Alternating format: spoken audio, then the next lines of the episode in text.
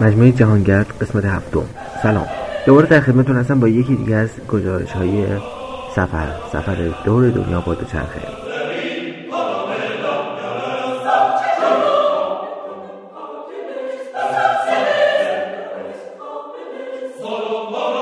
یکی از چیزایی که خیلی مهم برای آدما یه جور عنوانهایی مثل سالگرده سالگردهایی مثل سالگرد تولد سالگرد ازدواج یا هر موقعیت جذاب و لذت بخشی که تو زندگی آدم وجود داره هر موقعیت مهمی که آدم دوست دارن سالگرد اون رو جشن بگیرن شما بر سالگرد تولدتون چیکار می‌کنید بر سالگرد ازدواجتون چیکار می‌کنید خب حالا در نظر بگیرین که واسه من خب به تب برای من هم ارزشمنده اینکه که سالگرد تولدم رو جشن بگیرم ازدواج که نکردم که سالگردی داشته باشه ولی خود تولدم برام مهمه که دوست دارم اون همیشه جشن داشته باشم. وقتی تو سفرین چه کار می‌کنیم؟ چجوری جشن می‌گیریم؟ وقتی تنهایی وقتی که توی کشور هستین که هیچ کس رو نمی‌شناسین و هیچ جایی نیستش که برین اونجا که جشن بگیریم. اونجا چی کار می‌کنیم؟ توی این قسمت می‌خوام براتون از سالگرد تولد امسالم بگم. از اینکه چه اتفاقی افتاد توی روز تولدم که خب بسیار برای من خوشایند دلپذیر بودش. از اینکه این سالگرد چقدر واسه هم مهمه و این که جشن گرفتنش چقدر برام ارزشمنده و چقدر تلاش می‌کنم تا بتونم اون جشن بگیرم همینقدر بهتون میگم که من سال 2008 وقتی که توی استرالیا بودم برای که روز تولدم تنها نباشم تو جاده و جایی باشم که بتونم یه دوستی داشته باشم اونجا و در کنار اون دوست تولدم رو جشن بگیرم. توی یه روز 310 کیلومتر کاپ زدم تا بتونم خودم رو به ملبورن برسونم.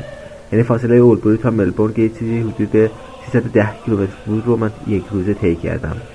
از ساعت 8 نیم صبح نشستم روی دوچرخه و 6 صبح فرداش از دوچرخه پیاده شدم. یعنی توی یه روز بالغ بر 19 ساعت فعالیت مفید داشتم. و بدونم فقط خودم رو به اونجا برسونم تا روز تولدم رو با یه دوست باشم و جشن بگیرم برای خودم. توی سفر باید از هر موقعیت استفاده کرد که لذت برد چون که یه کار به نوعی طولانی مدت و طاقت فرساست و انرژی زیادی از آدم می‌گیره. برای همین از هر کوچکترین موقعیتی باید استفاده کرد تا شاد شد جشن گرفت انرژی گرفت لذت برد و این لذت بردن خودش عاملی میشه تا شما باز به سفر ادامه بدی باز حرکت کنی.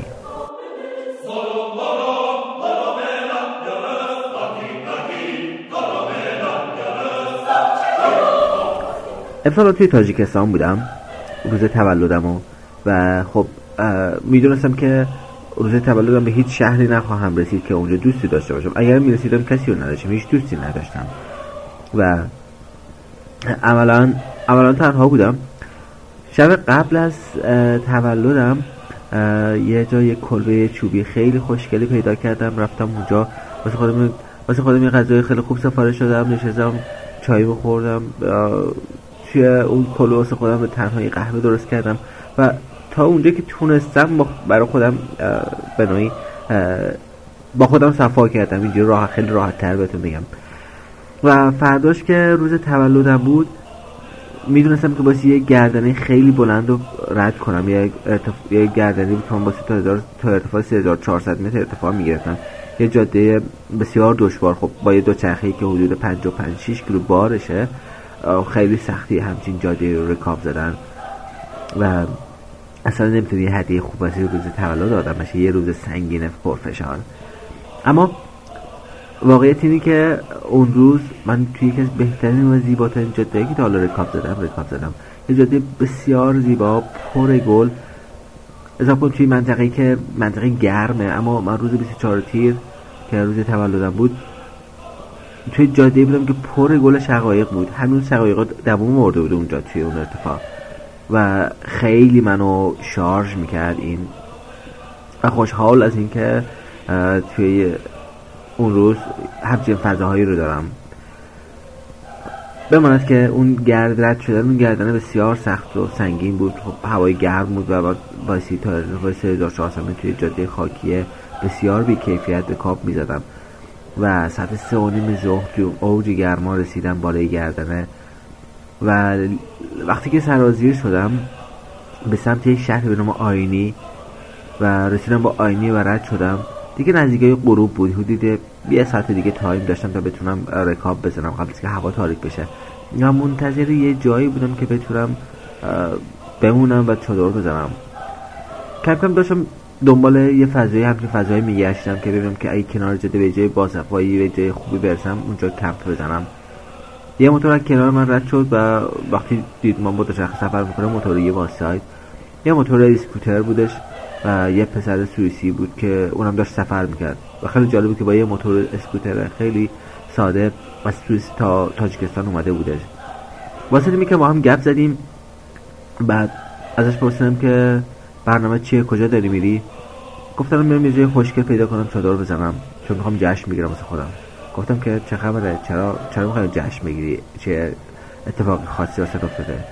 گفت هیچ اتفاق خاصی نیفتاده فقط امروز تولدم می‌خوام جشن بگیرم. این اینقدر اینقدر واسه من لذت بخش خوشم گفتم چی؟ تولدته؟ گفت آره. گفتم تولد منم هست. گفت اوه نه دروغ میگی. گفتم دروغ هم چیه؟ چرا آدم روز تولدش که چیزی دروغی؟ گفت پاسپورت رو ببینم. من سری موبایلمو در آوردم connect شدم توی اینترنت و فیسبوکمو باز کردم. گفتم ببین امروز تولد منم هست. یه دفعه هر دو تامون پریدیم یوهو اصلا اصلا کلی شادی و کلی سرحال شدیم و دست دادیم و با هم عکس گرفتیم و گفتش که پسر برو بریم با هم کم بزنیم امشب و جشن بگیریم با هم دیگه.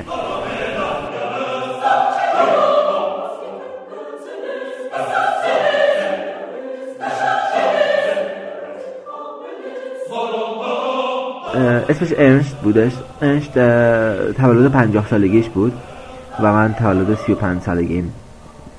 اون زودتر حرکت کرد و رفتش که یه جایی رو پیدا کنه و به من گفت وقت هر جایی که پیدا کردم من کنار جاده وای میسم تا تو هم برسی. و حدود به یک ساعت بعد من رسیدم به یه جایی که یه باغ زردولی بسیار زیبا بودش. اونجا واسه کم زدیم شب و کلی با هم صفا کردیم جشن گرفتیم. همون تنقلات و شیرینی و کیک و همون چیزی که توی کلاهمون داشتیم و با هم تقسیم کردیم و خیلی خوب بود. فردا صبحش فردا صبحش که می‌خواستم اونجا رو ترک کنیم انشت بارش بست و رفت و به من گفتش که قرار با هم بریم جایی به نام اسکندر کول گفتش که من میرم چون که با موتورم زودتر میرم و اونجا یه جای مناسبی رو پیدا می‌کنم تا برسی من چادرمو که جمع کردم یه پسر بچه کوچولی اومدش به من گفتش که چادرتو بده بهم. خیلی برام عجیب بود. گاهن خیلی اتفاق میفته که تو سفر یکی بیاد بده بگه مثلا فلان وسیلت بهم بده ولی وسایل سفر وسایل زندگی آدم هست. هیچ چیزی آدم به کسی نمی‌تونه ببخشه. و مخصوصا چادر چادر کسی خونه منه. من دارم تو چادر زندگی می‌کنم. بهش گفتم که او پسر این خونه منه. من چیزی رو اگه بدم بهش تو خودم چیکار کنم؟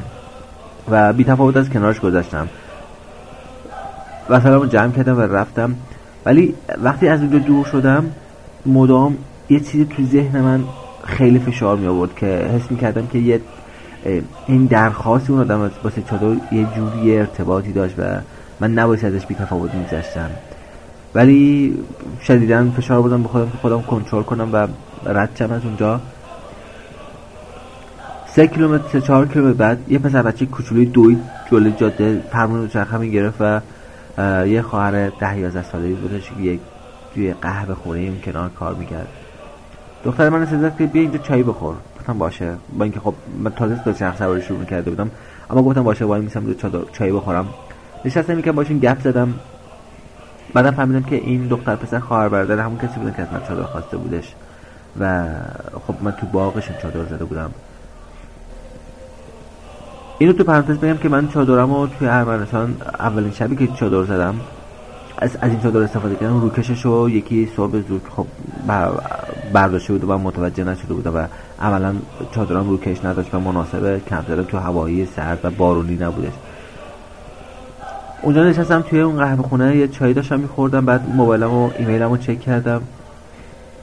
دیدم که یه ایمیل از دوستم گرفتم که محمد من می‌دونم که خب تو چادر چادر مناسبی نیست و به چادر نیاز داری. با یه, یه چادر خوب با یک از دوستان فرستادم تاجیکستان که به تحویل بده.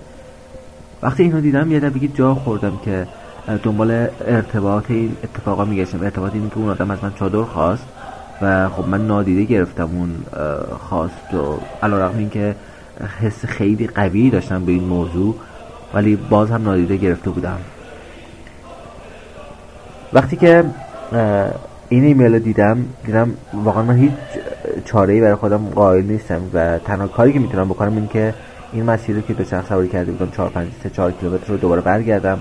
اون پسر بچه رو پیدا کنم و چرا رو بهش بدم. خب برگشتم اون پسر بچه با خون و مادرش مادرش و بقیه اهالی روستا کنار جاده وایسیده بودن و زردالو میفروختن. من رسیدم بهشون و بهش گفتم که بیا این چادر که از من خواسته بودی مال تو. و از زیر بار اون فشار احساسی که داشتم و حسی که داشتم نسبت به این که باعث چادر بهش می‌دادم در واقع خودم رها کردم. و یکی دو شب یکی دو شبی رو بدون چادر بودم که خیلی شبای سختی نبودش. علاوه اینکه یه شبیش رطوبت خیلی بالا بود و همه وسایل من خوابم خیس خیس شد. اما باز هم شبای سختی نبودش و به راحتی سپری شد. و خب بعدش هم که یه چادر خیلی خوب به دست من رسید و همه مشکل عملا مشکل چادر من حل شدش. من اینجا این گزارش رو تموم می‌کنم و باز منتظر باشین تا در هفته های آینده از سفر بگم و از اتفاقاتی که توی سفر همیشه میفته و همیشه هم شیرینه. روز خوبی داشته باشین و به خدا میسپارم.